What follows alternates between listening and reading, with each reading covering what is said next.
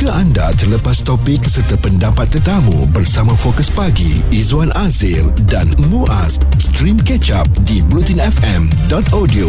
Kami juga ya hari ini nak memberikan sedikit uh, bantuan ya kalau anda yang mungkin ini betul-betul terdesak yang berada di stesen LRT Kelana Jaya nak ke bangsa ataupun pasar seni, kami ada untuk membawa anda. Tapi tempat duduk sangat terhad oleh kerana uh, LRT yang tidak beroperasi di beberapa stesen ni kerana mengalami keadaan ataupun kerosakan yang tak dapat nak diperbaiki diperbaiki dalam masa yang cepat ya. Kami ada untuk anda. Cari saja kereta Bulletin FM dan ini antara yang kita nak bincangkan mengenai laporan pendaftaran kanser kebangsaan 2019 meletakkan kanser prostat sebagai kanser ketiga paling kerap berlaku dalam kalangan kaum lelaki di Malaysia. Dan ia turut menekankan bahawa 60% yang didiagnosis dengan kanser itu berada pada tahap 3 dan 4 manakala 40% lainnya pada tahap 1 dan 2 di Singapura statistik kes kanser prostat juga jauh lebih rendah yang merekodkan 25 hingga 30% manakala Amerika Syarikat yang kurang daripada 20%. Jadi pemeriksaan kesihatan secara berkala adalah kaedah terbaik untuk mengesan kanser prostat pada peringkat awal atau memilih ujian antigen spesifik prostat untuk memeriksa kesihatan prostat mereka. Jadi di Malaysia mungkin daripada kita ni yang menyangkakan bahawa di usia muda jarang dapat selalunya di usia warga emas ya tapi ialah pencegahan awal tu harus dilakukan. Jadi apa kata kita ambil tahu bahayanya mengenai kanser prostat ini dan kejap lagi lagi kita akan bawakan Dr. Datesh Daneshwar, perunding urologi dan pakar bedah robotik Pusat Perubatan Prince Scott untuk berbicarakan mengenai isu ini bahayanya kanser prostat. Izwan Azir dan Muaz di Catch Up Bulletin FM. Sempena bulan kesedaran kesihatan lelaki yang disambut setiap November, hari ini kami bawakan mengenai kanser prostat ya yang pastinya bahaya untuk lelaki dan perkara ini mungkin jarang sangat kita nak membicarakan uh, secara terbuka kerana mungkin satu satunya kita malu ataupun mungkin kita ni tak biasa uh, mendengarnya dan satu lagi menolak ataupun menidakkan perkara ini yang akan berlaku kepada kita tetapi kita semua sedia maklum bahawa kanser ni um, semua orang boleh uh, terlibat ataupun terkena ya dan ianya bukan saja kepada genetik uh, dan sebab tu kita nak tahu pada awalnya bagaimana cara untuk menghindarinya dan juga tanda-tanda kita ni menghidap kanser prostat dan oleh kerana itu kita bersama dengan Dr. Datesh Daneshwar yang merupakan perunding urologi dan pakar bedah robotik Pusat Perubatan Prince Scott yang bersama dengan kita. Doktor, bahayanya kanser prostat ini adakah untuk rakyat Malaysia itu sendiri ada kesedaran yang telah pun uh, dilihat ataupun masih lagi malu-malu untuk membicarakan perkara ini, doktor? Ini sesuatu yang agak betul. Lelaki di Malaysia ingat sangat malu dan tak sedar bahawa penyakit prostat ini bahaya dan dia merupakan kanser nombor dua paling kerap di kalangan lelaki Mm-mm. di Malaysia. Dan masalah dia ialah lelaki dia kurang sedar satu. Nombor dua, ingat betul cakap malu Mm-mm. nak dapat medical care untuk sendiri. Tapi yang penting ialah kanser prostat ini satu, jika boleh dikenali awal, selalunya boleh dirawat. So itu yang penting yang yang masyarakat kena tahu bahawa penyakit kanser ini ialah satu jenis kanser yang agak bagus sebab dia boleh dirawat. Mm-hmm. Tapi kena dapat tahu awal dalam peringkat satu atau lebih-lebih peringkat kedua. Okey, dan uh, gejala kesihatan yang um, mungkin cenderung kita mengabaikan ya tetapi untuk mudah ya. dirawat ni. Doktor kata kalau dapat tahu awal senang kita boleh rawat ya. perkara ini ataupun kanser ini. Jadi bagaimana tanda-tanda awal tu doktor untuk kita mengenal so, pasti? Satu benda ini dia agak rumit sikit sebab selalunya kanser prostat ini dalam tahap awal tak ada simptom atau tak ada gejala. Mm-hmm. Okay. So dalam banyak negara kita ada sistem di mana lelaki lebih dari 50 tahun disyorkan untuk buat satu test darah kanser marker dinamai PSA setiap tahun atau dua tahun sekali. Nombor dua ialah jika you ada sejarah kanser prostat dalam keluarga. Maknanya hmm. keluarga dekat eh, bapa atau adik atau abang. Then dari umur 40-an you kena cek darah PSA ini setiap tahun. Okey. Tapi selain itu apa pun yang tukar dalam kita punya tabiat kencing, okey? Mm-hmm. Dari segi berapa kerap kita kencing, berapa kali kita bangun malam kencing, adakah kita ada darah dalam kencing, ada kita serang dapat kuman dalam kencing ada kita ada sakit-sakit yang kita tak boleh tahu kenapa tempat kencing kita no tak rasa macam dulu then you should get attention. Kena datang jumpa doktor secepat mungkin. Mm-mm. Dan selain Jangan itu malu. juga, uh-uh, jangan jangan tunggu-tunggu dan juga jangan tunggu, yes. Dan uh, doktor, uh, ada juga kalau doktor cakap tadi maksudnya bila ada kencing berdarah dan sebagainya, kita risau juga kadang-kadang mungkinkah itu batu karang doktor? Okay, so itu soalan yang sangat baik. Satu yang you kena tahu, selalunya dengan batu karang, kebanyakan kali kencing berdarah itu akan uh, berkaitan dengan sakit juga. Ada ada ada hubungan dengan sakit, uh, sakit di belakang, sakit di perut. Tapi bila ada darah dalam kencing dan tak sakit langsung, maknanya tak ada simptom langsung ya. Mm-mm. Itu ialah tanda yang bahaya. Maknanya ini mungkin sesuatu yang lebih sinister dan lebih towards benda barah.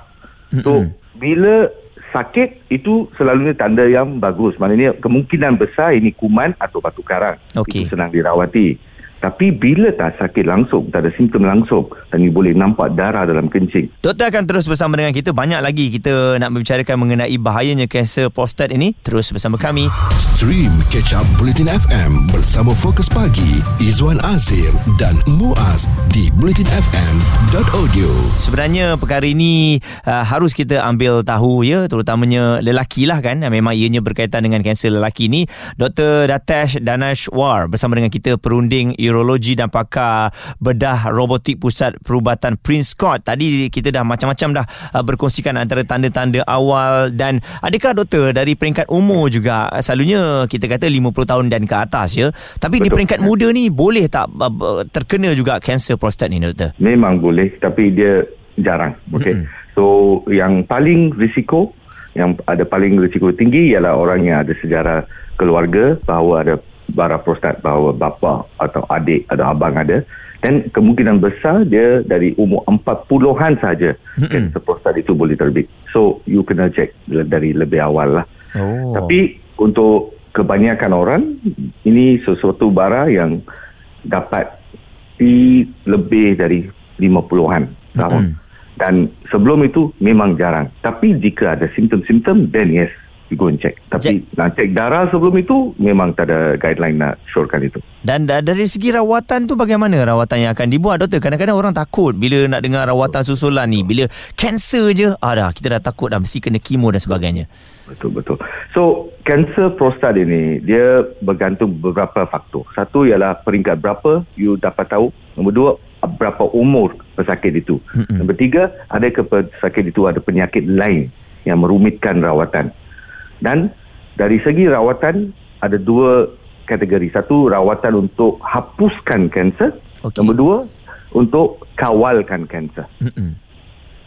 kanser prostat ini boleh dikawal. Maknanya kita boleh buat rawatan yang tak begitu uh, intens apa, dengan ubat-ubat yang tak begitu bahaya untuk Mm-mm. kawalkan untuk bagi dia perlahan.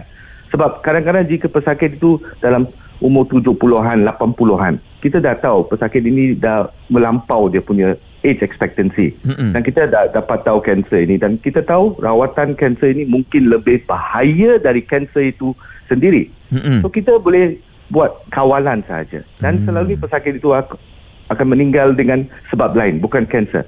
Tapi dalam peringkat awal, jika you dalam 50-an atau 60-an, kita masih ada 20 lebih tahun dalam hayat kita. Then lebih baik kita hapuskan jika boleh. Dan Mm-mm. cara hapuskan, dia ada dua jenis. Satu ialah rawatan bedah, operation untuk buang kelenjar prostat. Nombor dua ialah radioterapi. Mm-mm. Guna radiation untuk bakarkan prostat. Doktor, adakah apabila terkena kanser prostat ini ianya juga mempengaruhi dari segi seksual uh, apa seksualiti lelaki ni doktor? Um, memang kelenjar prostat ini ialah satu kelenjar seksual ya. Mm-mm. Dia uh, melibat dalam proses ejakulasi kita Okey. dan semua saraf untuk kawalkan ereksi di sekeliling prostat. So bila ada bara, satu fungsi itu boleh terjejas. Mm-mm. Nombor dua, memang dengan rawatan untuk uh, prostat, ejakulasi itu janji akan terjejas. Tapi Mhm.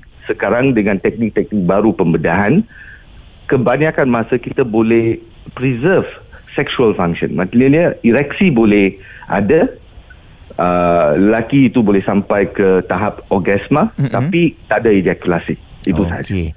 Baik doktor dan alalang kita berada dalam bulan kesedaran kesihatan lelaki ni doktor, boleh kita sentuh ya. sikit mengenai uh, kanser testis ni juga. Um, ini ya. pun amat amat merisaukan juga. Memang akan jarang diperkatakan mungkin sebab malu dan sebagainya. Uh, ya. mungkin respon daripada doktor mengenai uh, kanser ini. Okey, ini kanser yang kanser sebab apa dikurang kita tumpui perhatian sebab dia kanser dalam kalangan orang muda hmm. dari 20 hingga 40 tahun. Okey. Kalangan lelaki dalam umur ini memang mereka tak rasa that anything can go wrong with them. They hmm. feel mereka kebas. Betul. Ada apa yang boleh jadi. Tapi tak betul. Kanser testikel ini memang dalam peringkat ini saja 20 hingga 40 tahun kebanyakan hmm. masa.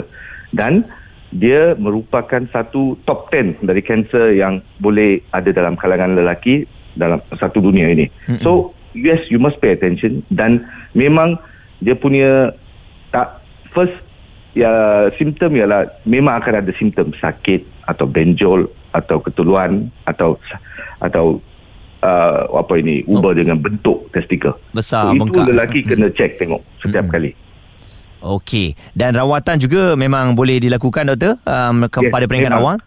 Memang bila testicle cancer pun satu kanser yang agak baik sebab jika diketahui dalam peringkat awal dia boleh dihapuskan Mm-mm. dengan pembedahan dan kadang-kadang dengan satu dos kemo yang singkat saja.